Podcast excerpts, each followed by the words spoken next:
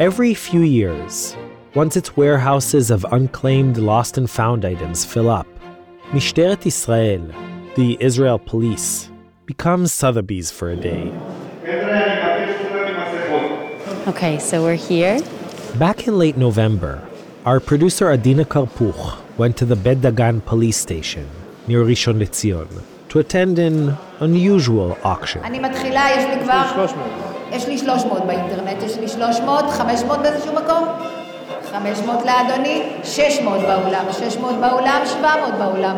700 אדוני, 700 זה... So, Adina, what kind of items were being auctioned off there? So there were really all kinds of things. You know, lots of things that you would expect for people to have lost, like phones, headphones, um, bicycles. Uh, you know, there was a shtreimel, a bunch of strollers. But there were also really surprising things. There was an industrial oven, a refrigerator, um, remote controls for handling cranes and drones. You know, really surprising things that I- I don't know how someone would lose that kind of stuff. And who shows up to something like this? So I was really surprised about the kinds of people that come because really it spans the entire spectrum as long as you're male. So there were about 150 men there. Um, me and the auctioneer and maybe a handful of cops were women. But other than that, you had Haredim, Arabs, young people, old people, rich people, poor people, uh, techies, bikers, and there was this one guy, Dan. Uh, hi, can I talk to you for a second? Yeah, of course. What's your name? Dan. Hi, Dan. Um, nice to meet you. Uh, can you tell me a little bit why you're here today? Uh, yes, I'm here to buy an accordion. An accordion. Wow. Are you an accordion player? Uh, yes, I'm trying to be. You're trying to be, so you're just learning now? Yep. And how have you been practicing until now? Uh, on the internet, just learning stuff. So you have an accordion at home, Yep. but you want another one. Yes, and this one looks very, very good. And I hope it will be in, in, in a good price. Well, How much are you willing to put up for it? I think uh, 200 top. Okay, good luck, Dan. Thank you. Hope to see you on YouTube one day. And did he end up getting the accordion? So I actually found him at the end of the auction. Dan, what ended up happening with the accordion? Did he get it? No, it was too high. They started at 600. 600. And you were go- you were coming here for 250. 250 tops. And in the end, it, it has been sold for 1,000 shekels. 1000 chicken? 1,000 shekels. It's okay, so no accordion for me. And hopefully I will get an accordion somewhere else. Maybe I will start my career as a accordionist YouTuber להיתרים.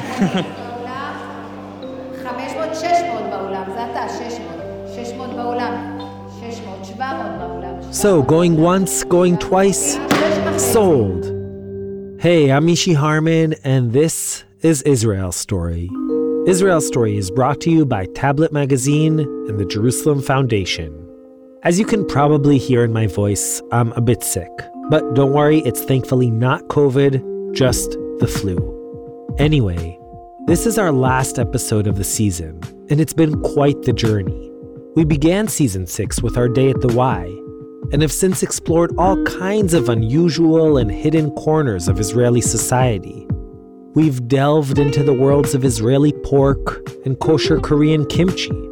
We've excavated a 2,000 year old mikveh in Hanaton and nearly touched the surface of the moon with a blue and white rover. We visited Shirley the turkey on the Freedom Farm in Olesh, Amir and his chicken coops in Umm el Fachem, and searched for wild boars in Haifa. We followed a season of women's volleyball in Nazareth and the unlikely process of regrowing a foreskin. We've recorded at Shatnez Labs in Bnei Brak and date farms outside of Jericho. And in our most recent episode, we told the heartbreaking tale of the 2001 suicide bombing at Sbarro. We're now heading into many months of production, during which we'll research, record, and produce stories for our next season, season 7. But as our way of saying goodbye to this season, our episode today is called Going, Going, Gone, and is devoted entirely to things that are ending going out of business or style, or coming to a close. All right, let's begin. Life, of course, is a series of things ending and other things beginning. That's the premise of every single bat mitzvah speech, every country music song, every Netflix rom com. And we humans have decided to mark some of those changes in a formal way, with rites of passage. No matter who we are, where we live, or what religion we practice, there are events, ceremonies, and rituals that accompany us from birth to death, and in some cases, beyond. Many of these rites of passage are a source of much joy and anticipation. But some, like the one we're going to hear about now, elicit, well, more ambivalent feelings. Here's Tanya Huyard with Act 1 Baby Steps. My name is Belly. Um, free. I met Eliana, or Belly, when I spent a Shabbat with her family in Jerusalem a few months ago. On her way to bed that evening, Belly popped her pacifier, or Nunu as she calls it, into her mouth as she bid me good night. It seemed to me that she was nowhere near ready to give it up. So I was surprised when, a few weeks later, her mom Liron invited me to join them for a trip to the neighborhood motzetz, or pacifier tree. Now, if you have kids or cousins or grandkids of the right age, you're probably familiar with the concept. Pacifier trees originated in the 80s in the small village of Floda near Gothenburg in Sweden. Ulla Yerling, the kindergarten teacher who came up with the idea, thought it would be a sensitive and respectful way to help toddlers part with their pacifiers and, at the same time, strengthen their connection to nature. I mean, if you hang your pacifier on a tree, it's never really gone. You can still go visit, say hi, and see how it's doing. Pacifier, or dummy trees, quickly took off and spread across the world. And, like everything else, I guess, also made Aliyah in 2011. Today, Atze Motzetzim is the blue and white version is called, grow in cities from Nahariya to Eilat from Beit Shean to Ashkelon. In all those, and at least 17 other municipalities, children, often accompanied by their parents and grandparents, come with pacifiers clenched tightly in their fists to say goodbye to a dear friend in a way that's more meaningful than just throwing it away or stuffing it in a random drawer. Sensing a radio piece in the making, I immediately told Liron that I'd be delighted to tag along. She warned me that it might not be as triumphant as I was imagining. See, she had already been through this ritual once before with Belly's older brother, Danielle. I am five. I'm Daniel. And given how things had gone with him, she wasn't sure Belly was actually ready to part with her Nunu. So this was pitched as more of a dry run than the real thing. We'd all go, look at the Nunu tree, get a sense of where the Nunu would one day hang, and then come back home.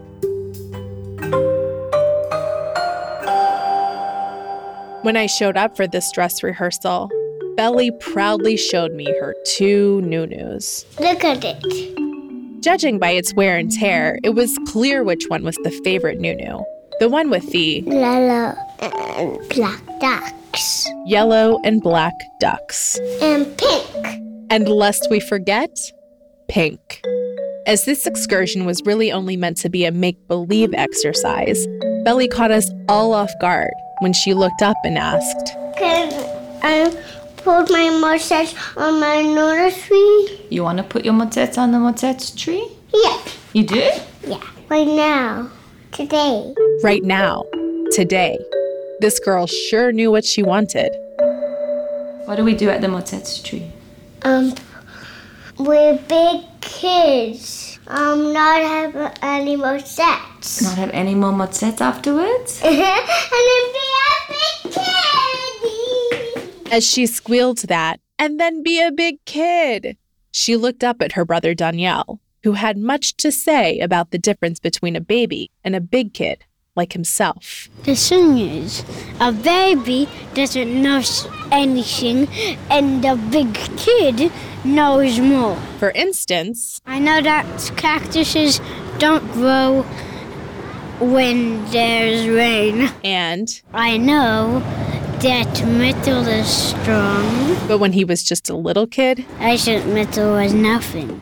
With those important tidbits all sorted out and armed with puffy coats, warm mittens, and colorful rain boots, we were ready to set out into the Jerusalem winter and commence our farewell to Nunu adventure. To the Nunu tree. To the Nunu tree. A short bus ride up the hill and a pell mell tumble bumble down the other side. We arrived at the Gonenim Motzetz tree and all its germy glory. Nunu tree. Hundreds of nunus were dangling from the gnarled branches of the elm tree, shimmering in the golden glow of the streetlights. To me, at least, they looked like little votive offerings to the spirit of infanthood. Whoa, that is a lot. Mesmerized by the sight of the fantastic tree, Belly and Danielle began dashing from one nunu laden branch to the next. Then, Belly got down to business. This one. She carefully chose a branch and, with Liron's help, added her nunu to a long chain of other, older nunus. Belle, you want to give it a kiss goodbye? Bye bye. Do you love your Nunu? Yeah. A content smile instantly appeared on Belly's face. So happy now. In fact, she was apparently so excited by the prospect of leaving her babyhood behind that she decided that sending just one Nunu into retirement simply wasn't enough. She pulled out the other Nunu from her pocket. Now I want to put it next to here. We're just gonna There's put one. We're just gonna put one, Liron said, because as thrilled as Belly was, her mom knew the night was still young. Tonight, are we gonna sleep with the Nunu or no. Is it gonna be hard or easy? Easy peasy lemon squeezy. Wanting to be supportive, but having experienced the legendary Nunu withdrawal of her older child, Belly's mom pressed on. What are you gonna do to make yourself feel better? What do you think? A hug? A cuddle with your bear? What else? Lemon. A Nunu, Belly answered. Thank God at least one Nunu would be making the journey home. Bye bye, Nunu sweet. We walked back to the bus stop where, just an hour earlier, Belly had been a little kid with two Nunus. Deep in conversation with Danielle about life cycles and milestones, I made a rookie mistake and momentarily lost track of my protagonist, nearly missing radio gold. I turned just as her mom called out, Hey, what's in your mouth? What was in her mouth? I rushed back to Belly, who was dawdling behind us. Ellie, what's in your mouth? Nana. Why is the no-no in your mouth? Because, Because why? because it's nighttime. One pacifier away from being a full fledged big kid, she popped her last remaining Nunu back into her mouth, indicating that she was done talking. With this final tether to her little kid status still in place, she held my hand tightly as we crossed the street together. Baby steps.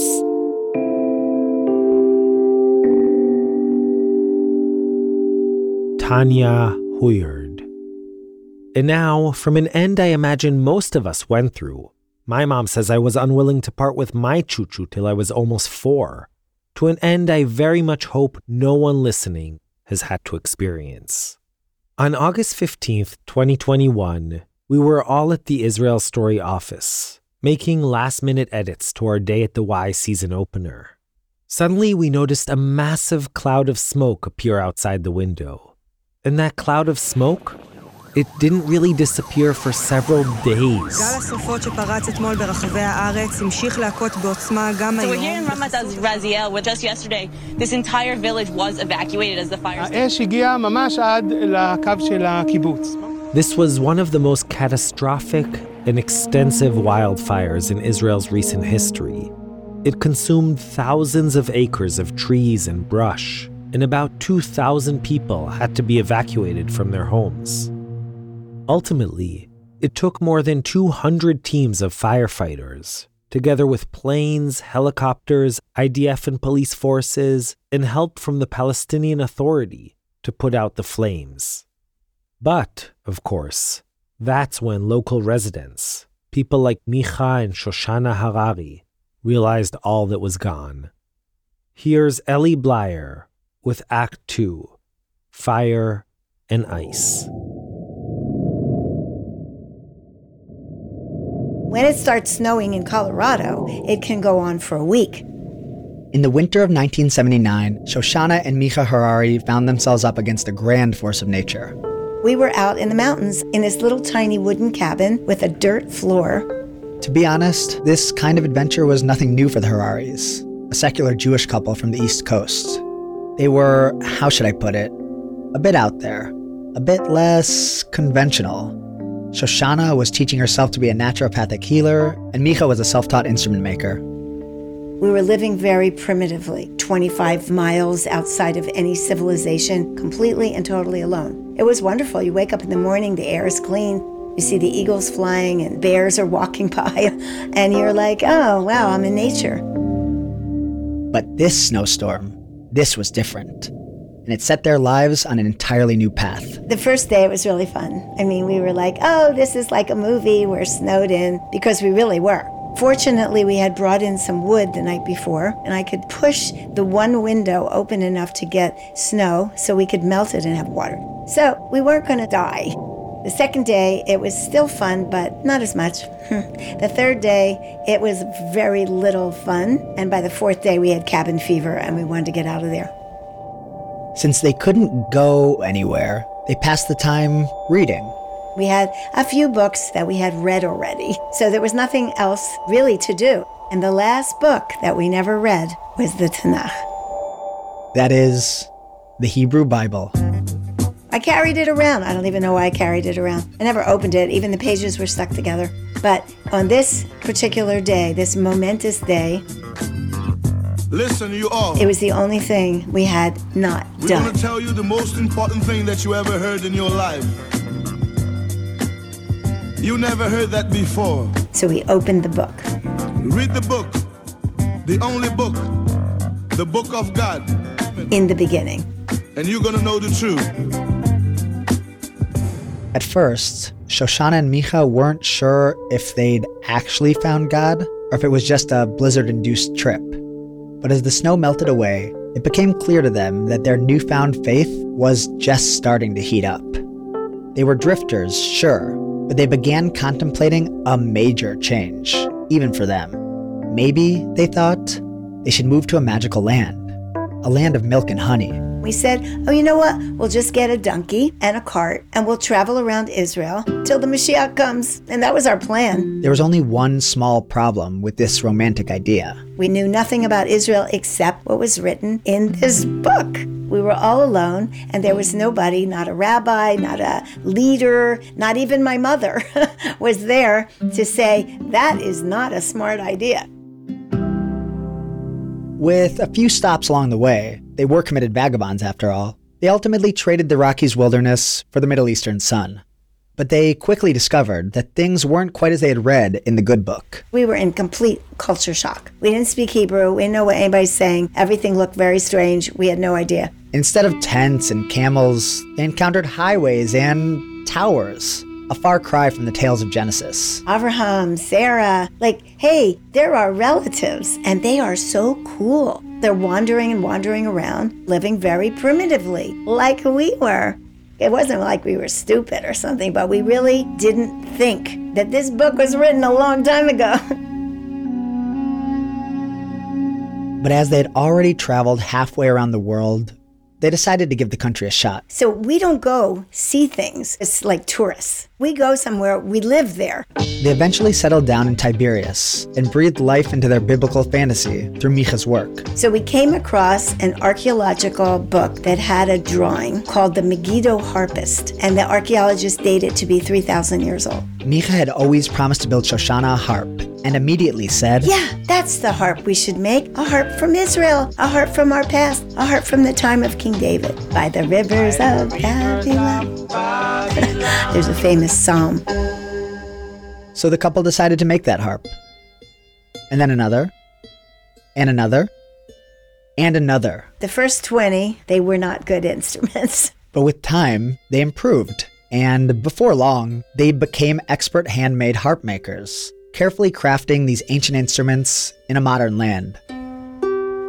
The sweetest sound in the world is the harp. It's so pure and so beautiful. It opens doors, opens gates of heaven, it opens your heart. How did God even create this world? It says that He sang it into existence with the 22 letters of the Hebrew alphabet. The harp, it has 22 strings, and the 22 strings correspond to the 22 letters of the Hebrew alphabet. So it's a kind of mystical idea that this world is a world of frequency, and the sounds that we produce are very important because some sounds make us sick and some sounds make us well. And the harp has always been known as an instrument of music therapy. Like you can read it in the Bible. David was brought in to play for Saul, and Saul felt better, and the evil spirit left Saul. That's very powerful. The harp really touches us. The Hararis ended up building a home and a harp workshop in Ramat Raziel, a small moshav in the forested hills of Jerusalem. And it was there, in that workshop, that wood and string were transformed into angelic instruments, ornate, exquisite, and much desired pieces of art. In fact, for the last 40 years or so, the Hararis harps have become world famous and are shipped across the globe. Life ultimately was good to them. They were living peacefully, surrounded by trees, making harps and waiting for the Mashiach to arrive. Until, that is, the afternoon of August 15th, 2021. More than four decades after that life changing Colorado snowstorm, their lives were upended once again, this time by an opposite force of nature. We looked out the window and the sky was black, and there was a sound like a roaring ocean. And I'm like, hmm, that is a fire. Micha ran out to the workshop, but It was way too late. He couldn't even get near it. The wind was blowing in our direction. He said, We have to leave immediately. And we just left with our clothes on our back. In something like that, you can't think. You just have to act. I gotta just go because I'm gonna die if I don't. it would take another five days till the flames were finally quelled. All in all, more than 14,000 dunams of forest had turned to ash. Ramat Raziel and several other nearby communities were evacuated, and locals didn't know what remained of their homes. Micha and Shoshana feared the worst. The next morning, we got a phone call from one of our neighbors, and they said, Your house is fine. It's like, no, no, you must be talking about somebody else's house. It's not possible that our house is fine. It was 20 meters high, flames blowing in that direction, about three or four meters from our wooden front door. How in the world could our house still stand? But when they finally returned, It was a miracle. I mean, honestly, there's no other word for it because the house is wood. How could it not burn? But something stopped it, and nobody knows what that is. The only explanation is it's the creator of the universe. The harp workshop, on the other hand, was A catastrophe, a complete and total catastrophe. Every single thing that was in there was gone. What can you say in the face of that? You know, you just look at it, it's like a power that you can't really understand. There wasn't like we could rebuild from what we had. It's like, no, we have to start again from nothing. We were in shock. I mean, really, it comes to me like sometimes when I lay in bed at night before I go to sleep and you can't process it for a while. There is a moment of hurt, like really deep hurt. And really, when you see it, you see that a great, great tragedy happened here. the harps were gone. 40 years worth of work.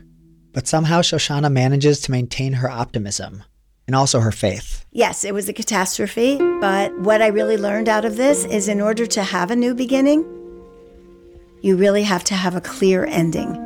Anyway, no matter what anyone wants to do, only God can do things like that. and this was his harp shop. And if he wanted to burn it down, he certainly had the right to do it.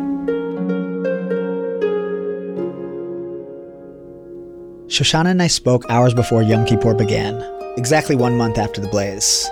She stressed the importance of it being a Shemitah year, a year of Jewish renewal, when the land is given time to rest.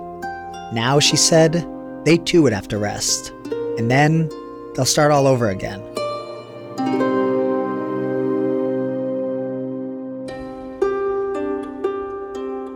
As we said our goodbyes, she looked out the window at the now decimated forest. The animals, they ran, and the birds, they flew. But the trees, they can't go anywhere. So they had to stand there while this inferno of fire was coming at them. Yet they could dig their roots down deep and hold on to some source of life so they could make it and begin again.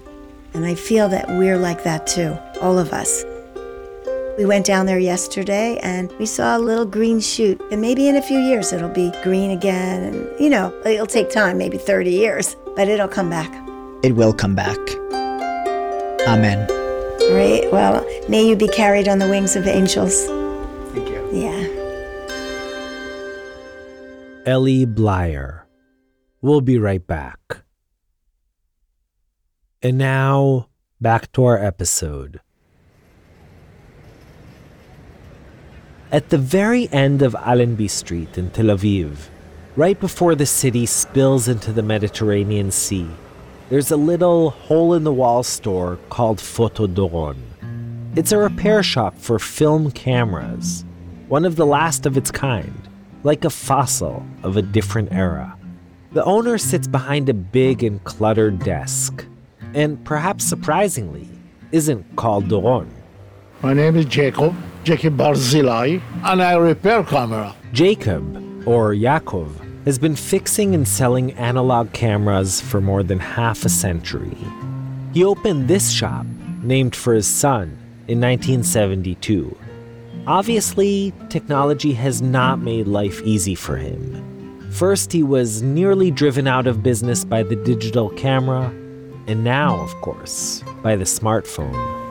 But despite the fact that his profession may be closer to appearing in history books than in newspaper headlines, 79 year old Yaakov isn't going anywhere. I'm still here. Doesn't matter about the money. Don't think about the money. So, why is that? And what is it about Photo Doron that gives it the power to stick around long after most of its competitors have shut their doors? Skylar Inman finds out in Act 3 Candid Camera.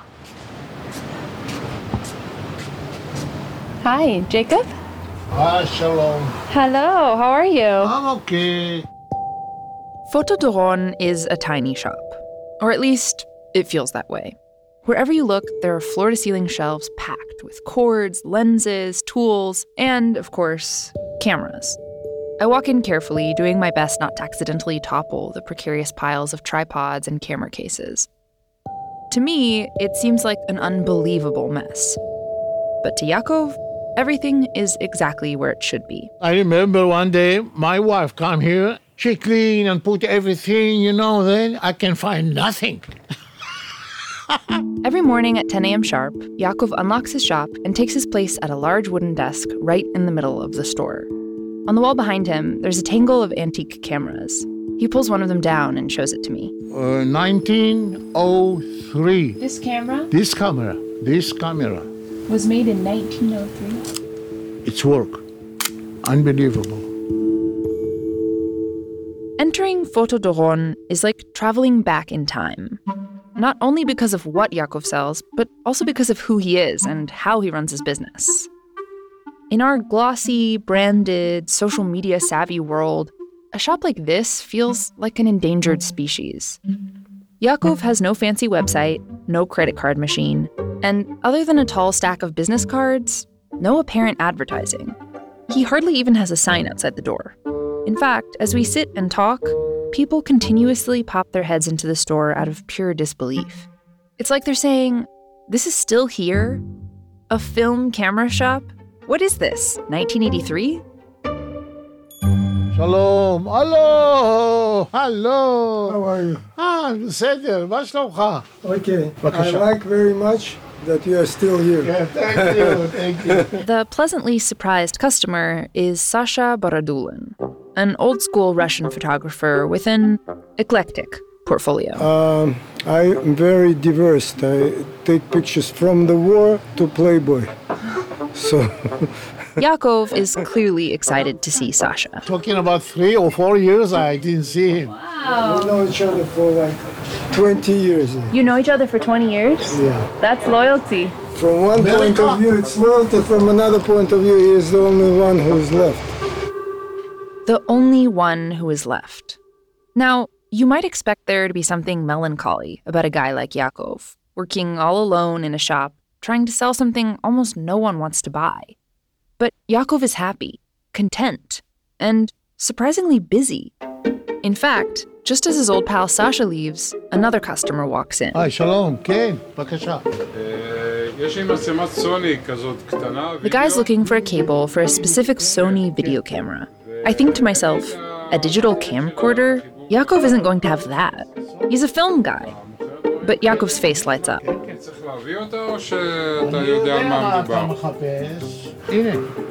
He's got it, he says, and reaches deep into one of the boxes right next to him. It's an original, he tells the guy. 150 shekels, cash only. The customer and I are both stunned and impressed by what just happened. He grins, hands Yaakov the cash, and waves goodbye. Bye, Yaakov watches him leave, and as soon as he's out of earshot, turns to me and says, See, I bought it for five shekel. I sold for 150. Three of those in day. That's enough. Go home. That is more or less Yaakov's business model. Accumulate stuff no one wants anymore, and then sell it, hopefully at a substantial markup, to a random person looking for something super specific.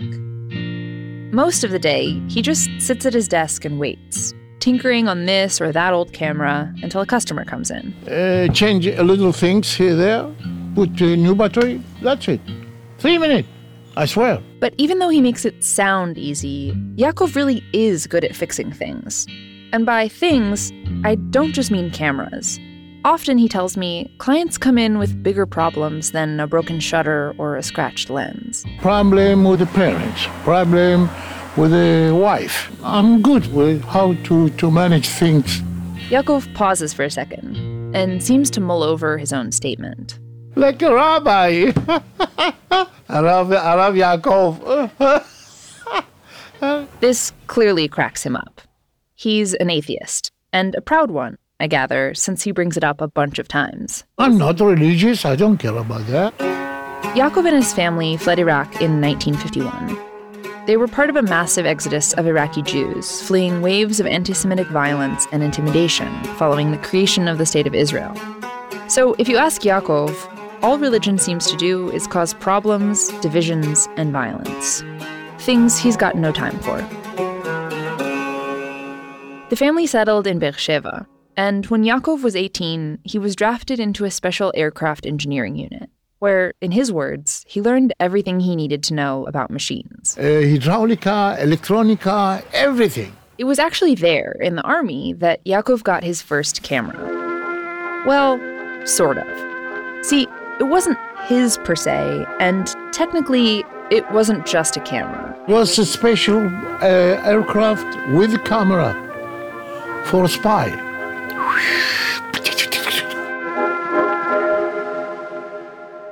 When Yaakov finished his military service and was done servicing spy planes, he knew he wanted to be his own boss. He also knew that cameras were all the rage. Looking around Tel Aviv's beaches, parks, and cafes, all he saw were people snapping pictures. Selling cameras would be a piece of cake, he thought. And when they'd inevitably break, he'd be able to fix them. He was, after all, a master repairman. So Yaakov saw an opportunity and took it. He opened up his first Photoshop Even Gvirol 1, and his second Ben Yehuda 84, and his third. Yehuda Halevi 51, Before long, he had a little photo empire. uh, Edison 1. I have one in Petah Tikva. And, of course, this location Allenby 16. Today, it's the only one of his six stores that's still in business. And that's part of why he has so much stuff in here, he tells me. Photo Doron is the last of the last, a living museum of sorts. As we sit and chat, the trickle of customers slows down. And for a while, it's just me and Yakov, alone in this world he's inhabited every day for decades. And I find myself oddly comforted by the unpretentiousness of the clutter, by the warm, cocoon like feel of the tiny space. And most of all, just by knowing that a place like this exists. It's not just my tendency towards the nostalgic or my love of old cameras. It's something more than that. To me, Yakov and Photo Doron represent an alternative. Something different than our modern, high speed, use it, abuse it, chuck it out, and move on society. At Photo Doron, time moves slowly. Old things are cherished and lovingly brought back to life. And efficiency, let alone showmanship, is not held in high regard.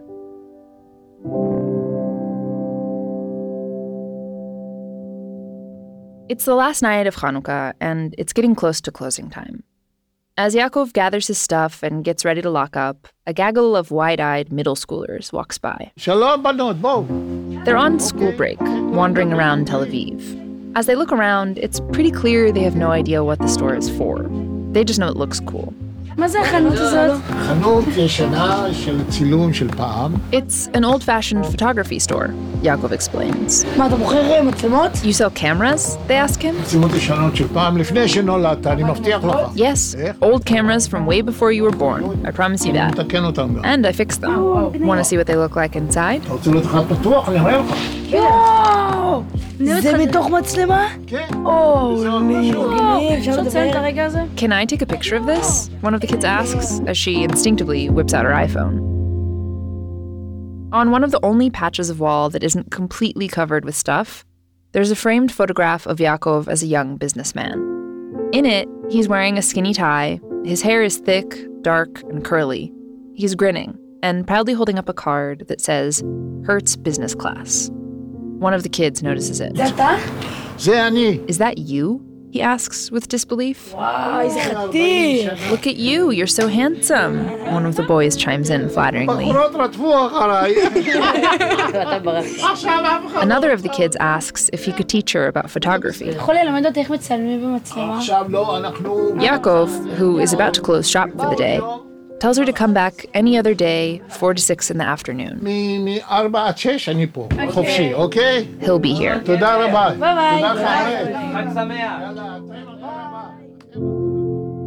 For a man of his age, Yaakov seems to feel like he's got plenty of time. How much longer do you expect to be working here? In my ambition, all the time. Really? No, no retirement for you? No. I'm next month 80. I was in a hospital, you know, sometimes I don't feel good, but it is something mechanic in, in the body. I don't have a big illness, no. I feel very young. Besides, he says, as he steps out the door, he's still got a lot of stuff left to sell. A lot of cameras to repair. And until the doctors can no longer fix whatever mechanical problems his body might have, he intends to be right here, tinkering away at his desk.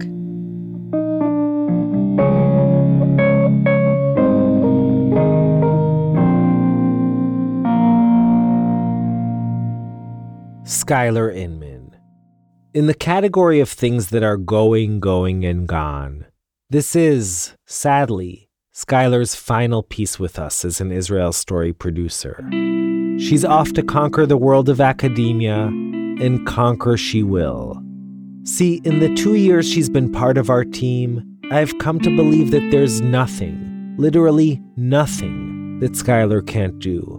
She's unbelievably smart and talented and kind, and has been a true leader here at Israel Story. So, Skylar, know that your Israel Story family is always waiting for you with open arms, that we love you very, very much, and that we'll miss you terribly. Okay, we've arrived at our very last act of the season. Act 4 Till Death Do Us Part. Now, many people say those words and mean them, at least at the time. But with divorce rates being what they are, that phrase, till death do us part, seems more like wishful thinking than an actual life plan. Nevertheless, in our final story, we'll hear about a couple who took this commitment very seriously. In fact, they took it so seriously that they refused to let even death separate them. Here's Yoshi Fields. That's her when she came to Israel. She's wearing this um, black scarf around her head and like a black dress, and she looks really young. I'm in a small apartment in Jerusalem with 36 year old Renana Adani. We're sitting in her living room, and she's showing me pictures of her recently deceased grandparents on her phone. There's an old photo of the two of them sitting together on an auburn couch, proudly holding a chubby little baby Renana in their arms. In another, her grandfather Shlomo is blessing his wife, Sarah, his outstretched hands placed gently on her head. A scarf covers Sarah's hair, and she has a mischievous twinkle in her eyes. Shlomo, on the other hand, is wearing the exact same thing in every single shot. He looks like a rabbi with a, a nice suit, Yeah. hat. Yeah, always. Peot. Called Simonim. The Yemenite called him Mm. Simonim, like the long peot. Her grandparents were always a huge presence in her life, the two pillars of the large Adani family. We have a WhatsApp group of our cousins, and he's like the picture of our group, like Saba's watching. Renana always looked up to them and saw their relationship as a model of sorts. I mean, after all, Sarah and Shlomo were married for longer than most people are alive Yeah, 81 years, almost 82. 81 years. They had this thing of togetherness, of like their relationship is made out of two people, but it's really one thing. Like many grandparents, especially those from a traditional background, Shlomo and Sarah wanted, more than anything, to see their granddaughter get married. It was no secret. In fact, it was the main topic of conversation whenever they talk. I remember him always asking me, "Ma chadash," which is like, "What's new?" So I said, uh, "At work, I'm this, I'm that. My my friends, my I don't know." He said, "No, no, no, ma chadash." Like, no, no, no. What's really new? Like he meant my like my love life. But despite her grandparents' desires, and her own, by the way, Renana had nothing to report. She hadn't found her mate. I feel like the choice makes me look for something very specific, and yet I can't find that right now. Saba Shlomo and Safta Sarah simply couldn't understand why. They never had that choice, and I don't think they even wanted that choice.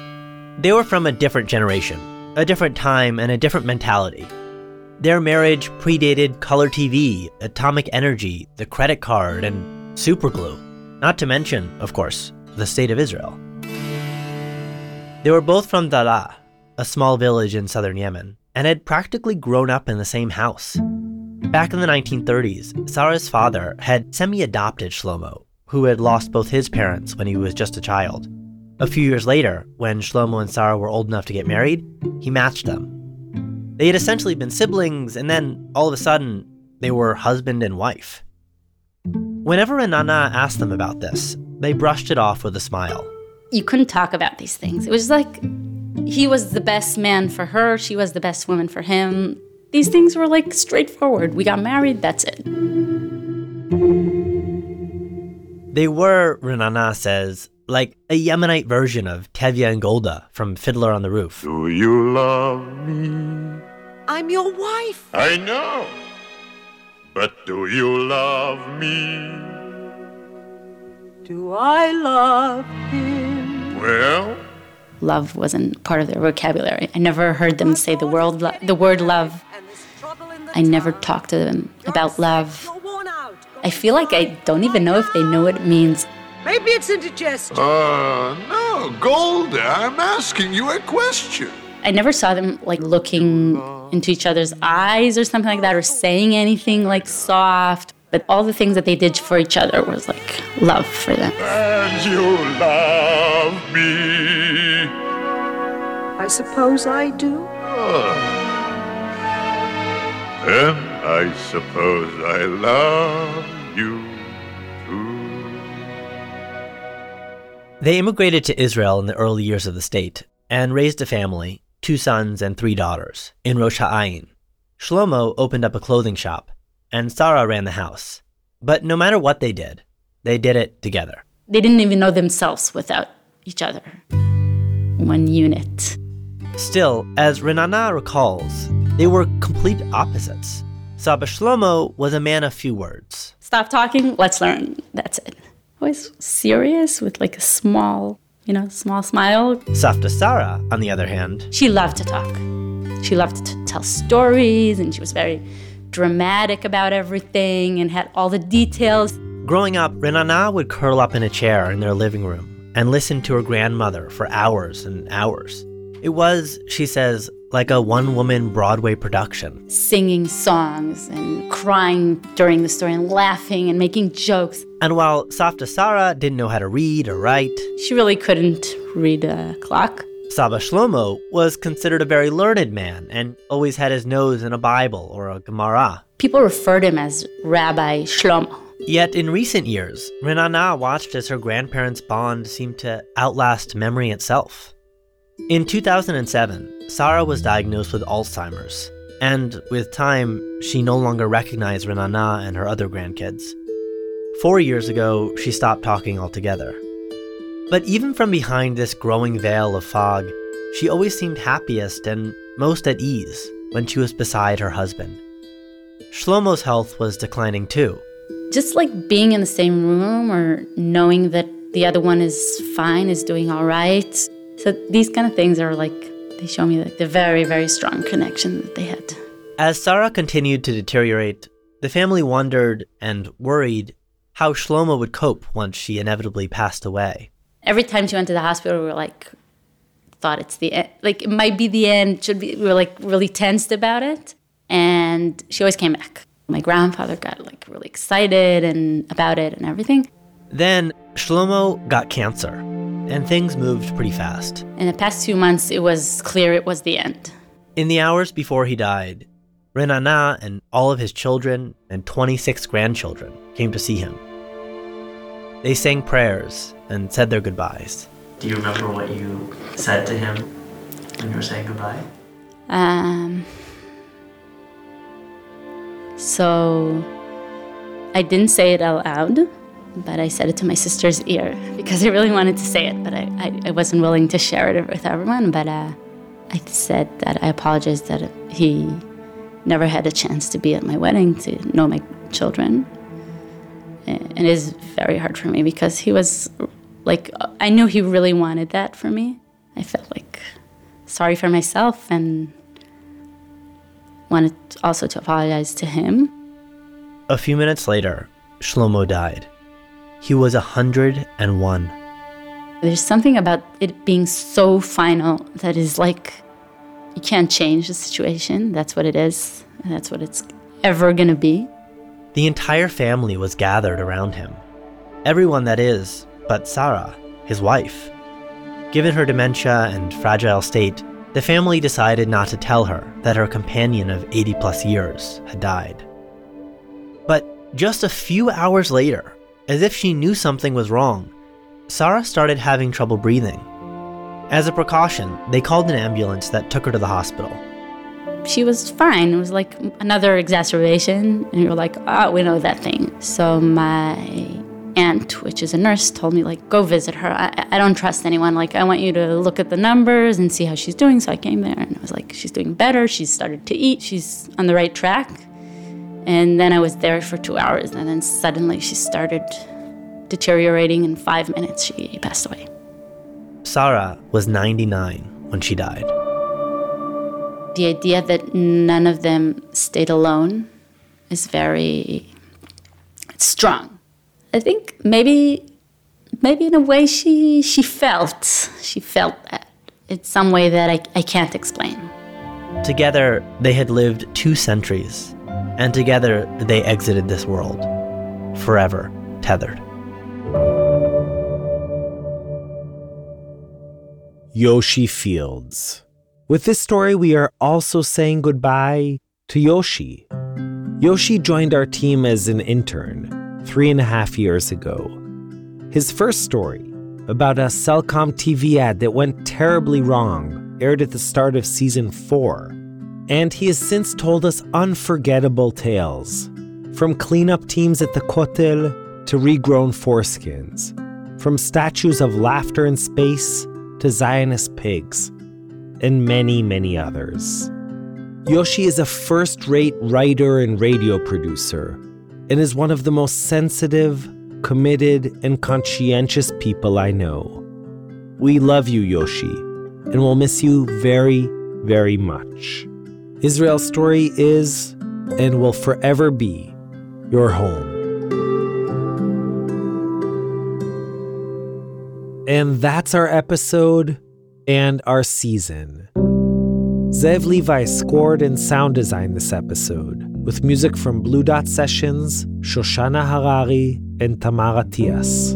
Sela Weisblum created the mix. Thanks to Tomer Nisim, Aviv Weiss, Udal Capone, Sheila Lambert, Erica Frederick, Jeff Fagan, Joy Levitt. A special thanks to Dina Rabhan. This is Israel Story's final episode with Tablet Magazine. We'll be announcing our new home shortly, so stay tuned for that. But now is the time to say a heartfelt thank you to Tablet, who have been our home since 2014. The folks at Tablet believed in Israel Story when it was just an idea in our heads. And together, not only have we produced six full seasons, but we have also grown from nothing to the most listened to Jewish podcast in the world. It has been an honor and a privilege to be part of the Tablet family and to have had such an incredible model of first rate journalism. Thanks first and foremost to Morty Landowne, Alana Newhouse, and Wayne Hoffman, who believed in us, encouraged us, and supported us from day one. Thanks also to Sarah Avery, Alyssa Goldstein, Gabe Sanders, Mark Oppenheimer, Stephanie Butnick, and Josh Cross. To Esther Werdiger and Kurt Hoffman, who created the artwork for our episodes over the years. And finally, and above all, to my radio mentor, who taught me so much of what I know, Julie Subrin. As I said at the top of the show, we're heading into many months of production and plan to be back in early 2023 with a brand new and significantly expanded season. Till then, we will periodically be releasing short pieces, stories, and specials on our subscribers only feed. So if you haven't yet done so, I encourage you to sign up. It's also a great way to support the show. Just go to Israel Story on Apple Podcasts and press subscribe. You can catch up on all our past episodes on our site, israelstory.org, or by searching for Israel Story wherever you get your podcasts. You can also follow us on Facebook, Twitter, Instagram, all under Israel Story. If you're interested in sponsoring episodes of Israel Story, email us at sponsor at israelstory.org.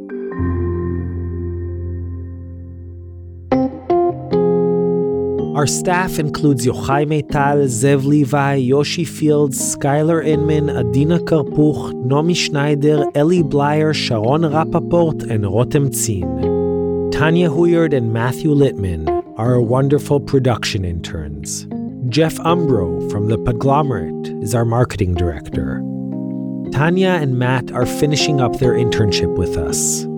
Both of you together and each of you separately have been incredible additions to our team. You are unbelievably committed and talented, and we simply can't wait to hear all the wonderful radio you will surely go on to create. Lastly, after three years as our COO, we are also saying goodbye to Sharon Rappaport. Though you never heard her voice on the show, Sharon has been the dynamic engine behind the scenes at Israel Story. She turned a group of idealistic storytellers into a professional podcasting team and elevated our operation in every possible way. Toda Sharon, you are a class act, a wonderful and generous friend and colleague, and your impact will continue to be felt in every facet of the organization. As you can imagine from all these farewells, Israel Story is hiring.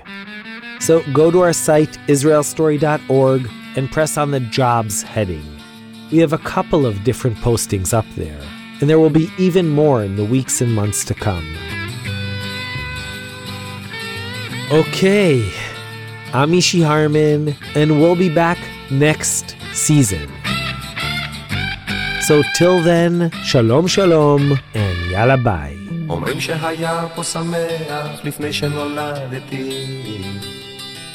והכל היה פשוט נפלא עד שהגעתי. שומר עברי על סוס לבן בלילה שחור. בשפת הכנרת טרומפלדור היה גיבור. תל אביב הקטנה חולות אדומים ביאליק אחד שני עצי שקמים, אנשים יפים, מלאים חלומות. אנו באנו ארצה לבנות ולהיבנות. כי לנו, לנו, לנו ארץ זו. כאן איפה שאתה רואה את הדשא, היו פעם רק יתושים וביצות. אמרו שפעם היה כאן חלום נהדר אבל כשבאתי לראות לא מצאתי שום דבר. יכול להיות שזה נגמר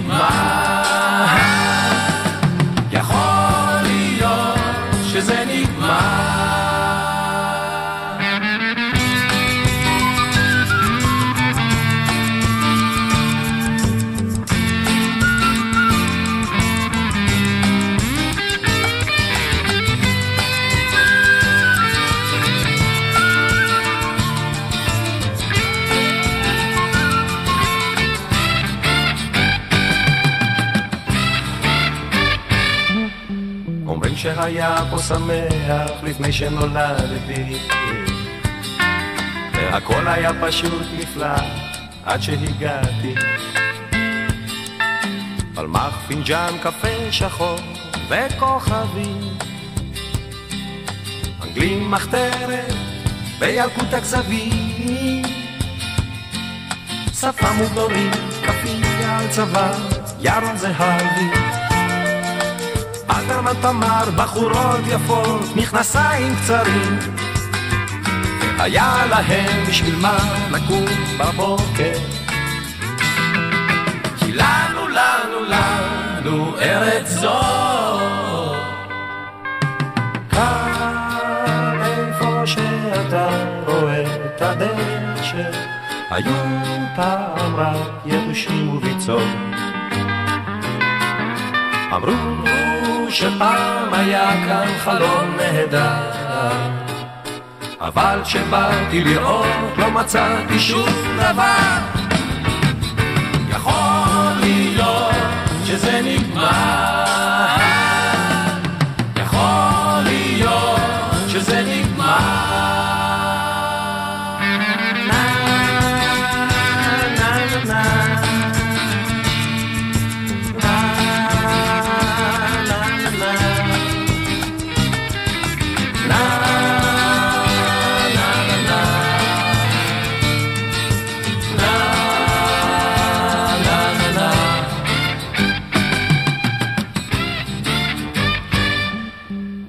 שהיה פה שמח לפני שנולדתי.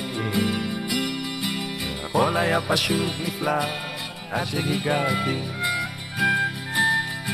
אומרים שהיה פה שמח לפני שנולדתי. הכל היה פשוט נפלא עד שהגעתי